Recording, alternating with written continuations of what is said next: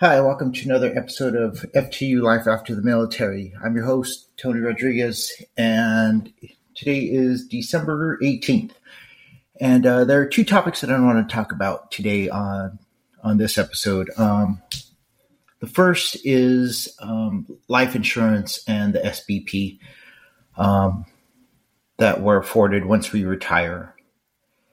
Um, this seems to be a big topic. I'm not sure why. So getting out of the military, you know, you're offered this, you, the retirement services, they provide you this opportunity to um, basically not sign up for, you're automatically signed into this uh, program for an annuity. In case you pass away, then your spouse continues to receive a portion of your retirement pay, right? So you have to opt out of it. And you have to take your spouse in and they have to sign some form saying that they understand that they're opting out of it. And I, I hear a lot of people uh, talking poorly about this program, and I'm not sure why. Um, fortunately, again, I'm I'm not a pessimist, but I, I, guess I'm a cynic, you know, and I think people only do things that will, you know, that benefit them. They're they're only willing to help you out if they can get something out of it, right? So most times when people tell me something, I don't believe them. I think they're full of crap, and I'd say 99.9% of the time I'm correct. Um, and that has that helped me a great deal in my military career because the majority of people that were speaking I just ignored because they were buffoons. Um, again, I've mentioned multiple times on here, and you know, every time I had a new team, I told them back in 2009, I was sent home from Paraguay for drinking. I received a field grade Article 15 and a general general letter reprimand. And if you ask anybody in the military, they tell you, oh, you might as well get out because you'll never get promoted. I had some idiot master sergeant who got promoted to sergeant major who was trying to send me to the 82nd um, Airborne Division so I could just get out and, and leave, you know, just ETS. And because he said, oh, well, you'll never get promoted. This is some buffoon who has a high school diploma, never went to ranger school, never went to sapper school, was never SOCM, never went SF. I don't even think they learned a, a, another language, which is sad because this person is Latino, right? So you figure he'd at least know Spanish. Um, never did anything, was just in the right place at the right time in, in this branch, civil affairs, and got promoted only because um, there were just slots that needed to be filled. Never classic underachiever, pathetic buffoon. Um, but he got promoted, right? And he's telling me that I, I should just get out. Well, who is he to tell me anything, right? Fortunately, I didn't listen to him. And the reason why I mentioned all those schools is not because those schools were uh, important, because they're not. They're just military schools. But in our career progression path for enlisted, you should go to one of those schools. And he never did.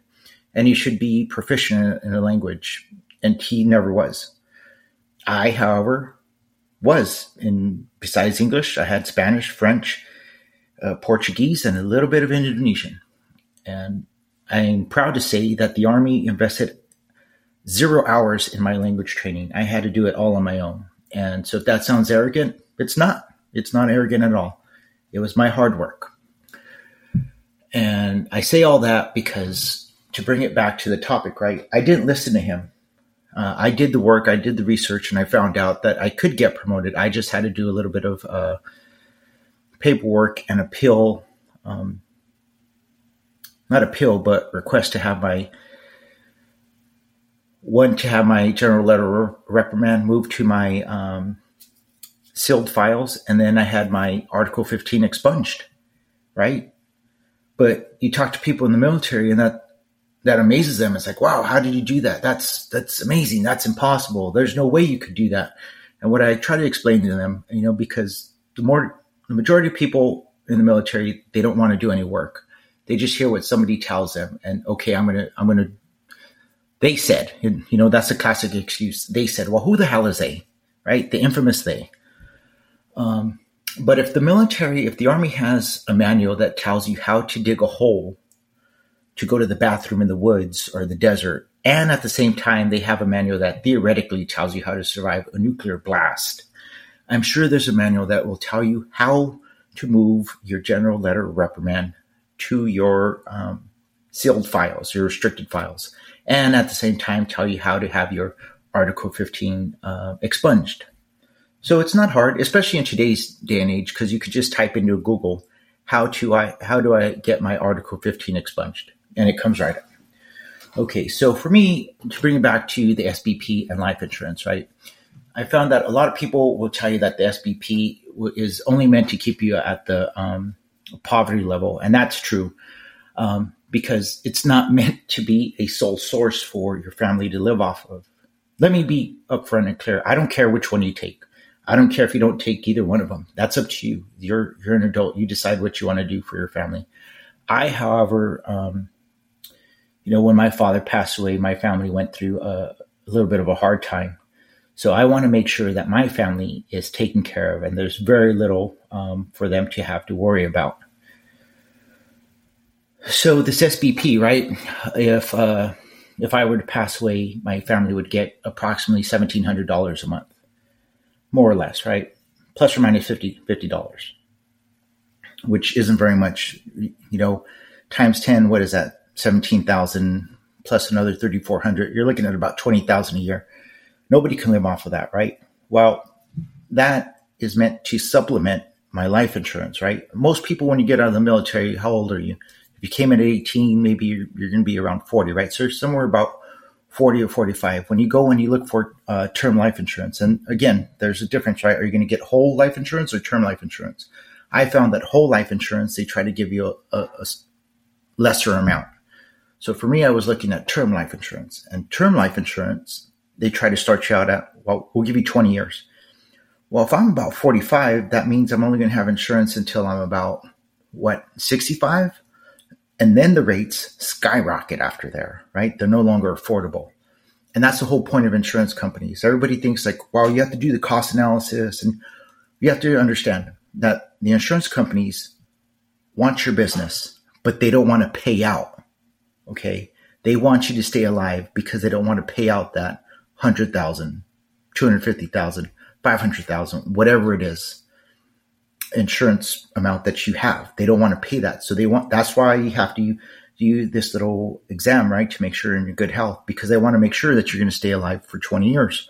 Wow. It turns out you can get a 25 year term or a 30 year term. You just have to ask for it. And most of these places understand that we're in the military and we have a limited amount of time once we get out. So if you want to get term life insurance, that's fine. Ask for the 30 year limit because if you're getting out at 40, then that'll push it out to 70 years. Okay? Now, if you die after 70 and you still have that SBP, your spouse can collect Social Security along with that SBP, should be enough. I don't know, somewhere around 3500 4000 a month which again isn't a whole lot but once they're retired and they're 70 years that you know that that sbp that social security and whatever you have saved up in your retirement savings 401k you know should be enough for them to be okay. Now if you die before then then they can collect the insurance as well. So then they're better off Again, I don't care which one you get. You should probably get one or the other. I have both. And I have multiple um, life insurance uh, policies because, again, I'm preparing for the worst day of my family's life. Well, I'm hoping my death, they don't take it very well. That's, I guess, cynical to say, but you know, I'm hoping they're not doing backflips and throwing a party that I passed away. Um, so, you know, they have these policies. Now, along with this, you know, because I was declared 100% disabled, I found out that the VA also offers a possible annuity for my spouse because I'm 100% disabled. So what I did over the weekend was I went and I put together a list, right? It's called my uh, things to do once dad dies list and I'm putting my daughter in charge of this. You know, one it's you know pretty basic to do list. You know, like call DFAS, make sure they stop my my retirement pay, and then also call DFAS at the same time and tell them like, hey, you know, um, we need to start the SBP payments. And I listed on here what what they're going to need. Obviously, you're going to need my death certificate, and you may need the DD two fourteen. Now, all these things, if you just went onto Google, like if you go into the DFAS page, it tells you like what to do. It, it has this step by step right there. But I wanted to print out this um, just this Word document just so my daughter would have it and she would be able to do this. You know, um, I have on here to call each uh, insurance company and I told her where the paperwork is. And so she can get that paperwork, call them, and then get the life insurance uh, money. I put on here how to get control of my checking and my savings account for my from my bank. Um, how to go into um, Victory Capital. They're the company that I, I go through for my for my um, IRA, and so she can get that. Now, my uh, work, you know, I have my 401k. It's a uh, through what is it, Stanley Morgan, or whatever Chase Morgan, whoever they are, right? The, important thing is I have the number on here and I have my account number on here, so my daughter can go on there and get that money. I have on here because um, I have life insurance through my company, right? So I have a number for my boss, his number to call him, and then he can help her go through that um, process to get the life insurance through um, my company. And then, of course, on here, lastly, I have to call the Department of Veterans Affairs and to help with my the funeral arrangements because, you know, the uh, the VA will help. If anything, they'll at least help with like buying a headstone or whatever. I, I told my family, I don't care if they donate my body to science. I donate it to a medical school them chop me up. Maybe they'll give you 50 bucks for my body. I don't, I don't care. I'm dead, right? At that point, who cares? Um, but you know, my daughter probably won't do that. Uh, so it's just a step by step process for her. So it's less things for her to have to think about. Um, so again, you know, life insurance or the SBP. I hear a lot of people putting down the SBP. It's like, well, that's you know, that's going to keep them at the poverty level. It's well, did your spouse not work? Did you guys not save any money whatsoever? It's like, yeah, if you're using just that alone and there's no other income, yeah, that's a poor, poor source. But again, if that's the only thing you have, then you have a lot of other problems because you didn't plan at all, buddy. Um, so again, I don't care which one you have, but my recommendation is you're going to hear a lot of people say, well, do the cost analysis and do this. And it's like, I found that a lot of people who are putting down the SBP are either insurance or people who work for insurance companies who are trying to get you to buy their insurance policy are grotesquely grotesquely obese fat SOBs who know they're not going to live more than 5 years and they know they're going to go down for the count. So, yeah, it's that life insurance their their family's probably going to get it because they're just fat and that's not to be not trying to be mean. That's just the truth. It's like a lot of our brothers and sisters have gotten out and they've just given up on life and just put on a lot of weight. And it's just unhealthy. It's it's we shouldn't be doing that. And that leads me into my second topic. My second topic is, uh, you know, so started my terminal leave back in August, and you know, uh, I was looking for employment. I was looking for a job, and it was, uh, you know, pretty stressful and kept me busy. You know, filling out resumes and you know doing different form, uh, different applications and preparing to go out on interviews. And once I found uh, was hired, you know, that was pretty exciting. And you know, for a month I was pretty busy. You know, just trying to learn what was going on at work. And then after that, I found that, you know, I had a lot of time and, you know, so what I do with that time? And I started feeling lazy. Um, but more importantly is I started feeling like I had this uh, fog going on in my head. It was hard to concentrate. Uh, that's why I took a break. Um, that's why I didn't try to start my PhD right away. And that's why I didn't try to do anything. The only thing I did was start this podcast, right? And what is this? It's just just me running my yap you know, and getting in touch with people I haven't talked to in a while. And uh, so I haven't taken on anything major because I, I, I, know that it's been hard for me to concentrate. At work, it's not so much because it's stuff that I like to do. It's just research, right? And I like doing research. and research on what you know Latin America. So it's pretty easy, and I enjoy it. But other than that, just trying to do other things. It's just been very. It's it's not difficult. It, just getting motivated has been difficult. Um, so you know, I play the guitar, but even with that, that's not all that difficult. It's just learning patterns, right? I'm not writing any any songs. I'm just learning songs, so it's just learning patterns. So it, it's nothing. It's not very challenging.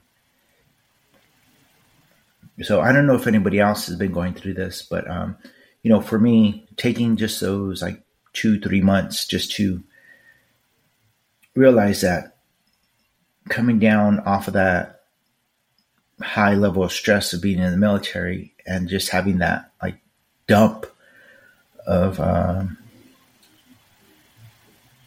just getting rid of all that, just getting rid of all that nonsense, the stuff I used to worry about that was never important. Um, just getting rid of that um, just left like a haze in my head. And fortunately, I was aware that I thought about that beforehand before I, I took on too many um, uh, new crafts or new uh, new projects, right? And so, if you're not out yet, I recommend like, hey, I'm not saying just stay home and don't do anything because for me that would have been the worst case uh, scenario. So get getting a job and going and having somewhere to go and and just being around people helped me out. But I, I didn't try to take on anything uh, that was going to overwhelm me in in the first few months. And so my my advice to whoever's getting out is, um, you know, just just keep that in mind. Um, I I don't know who you are, and I don't know what you're capable of, but I, I know for me, I, I just had to take a step back. Like I said, I started writing my book, but you know, that's not something I found that these deadlines that I used to impose on myself were that's it. They were just self imposed. And I can change them whenever I want. And there's nothing wrong with that. If I want to publish this book next summer, then I will. If I'm going to hold off and publish it two summers from now, then that's when it'll happen. And that's all right. You know, whatever's going to make me happy and whatever's going to keep my stress at a, at a low level is that's what's important for me right now. Um, so, you know, just find something that makes you happy and just pursue that. And at the same time, understand that we need a break. We need a, a little bit of a break when we get out of the military because it's like in the military, you're, it's like being in a car and you're driving at 70 miles an hour, and all of a sudden you come into one of those uh, areas where the speed limit just drops down to 35 miles an hour. And it just feels like you're going very, very slowly, and it almost drives you nuts. But once you take a second and you realize that it's okay, you know, then you find out that it's relaxing. And that's where I am right now, where, you know, I still do some things that I used to do in the military. Like, you know, I still like to go run, but it's okay to um, take days off and it's okay to sleep in and it's okay to um, just stay in bed all day and drink coffee and read books. And, you know, if it's the weekend, that's fine. My, my kids are grown, so I don't have to get up and, you know, I don't have an agenda set every day for the weekend, and that's fine. So I hope you can reach that state too, where you realize that the world isn't going to end if you don't um, have an agenda set for every day. Uh, funny thing, right? Um, the air, the place where I work had a Christmas party, and I was invited. I, I didn't even know they were having one, and I walked in and wow, I was surprised. It was the language instructors there. They did up the place. It just looked beautiful. It was amazing. The food was awesome. I didn't eat very much because you know watching what I eat, and but it was just it was just wonderful. And I told them like this, it was the nicest thing I've seen. It was nicer than anything I had ever seen in the military. Um, And that's not disrespecting the military. It's just they just put in a lot of work to make that room look very festive. And I appreciated it.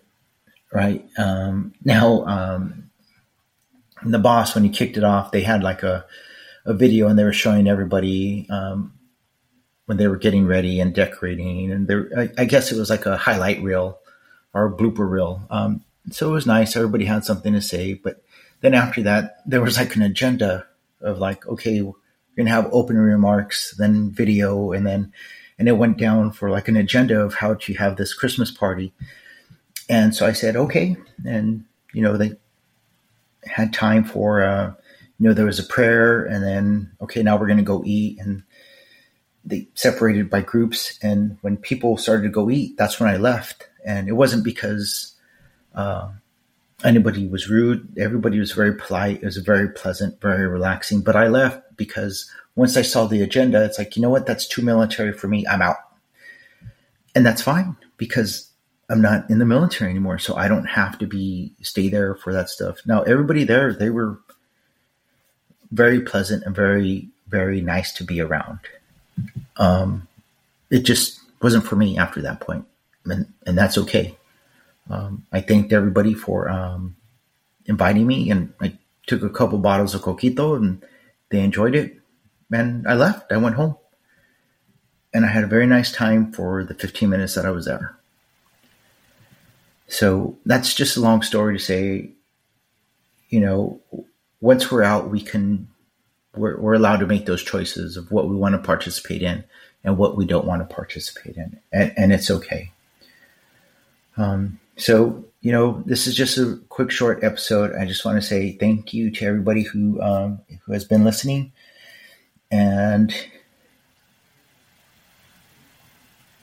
oh, I just wanted to wish everybody a Merry Christmas and have a Happy New Year. And my next episode coming up please, if you listen to it, please don't be offended. It's about conspiracy theories. Uh, why do uh, military members become conspiracy theorists? It's not meant to offend anybody. I just worry about our brothers and our sisters who are missing something once they get out. So again, uh, the next two episodes are going to be focusing on that. And if you're offended by it, I totally understand. Then you, you know, you probably don't want to listen to those two episodes. Um, but again, thank you very much. Have a Merry Christmas, and we'll talk to you later. Zot, zot, zot, and roll tide.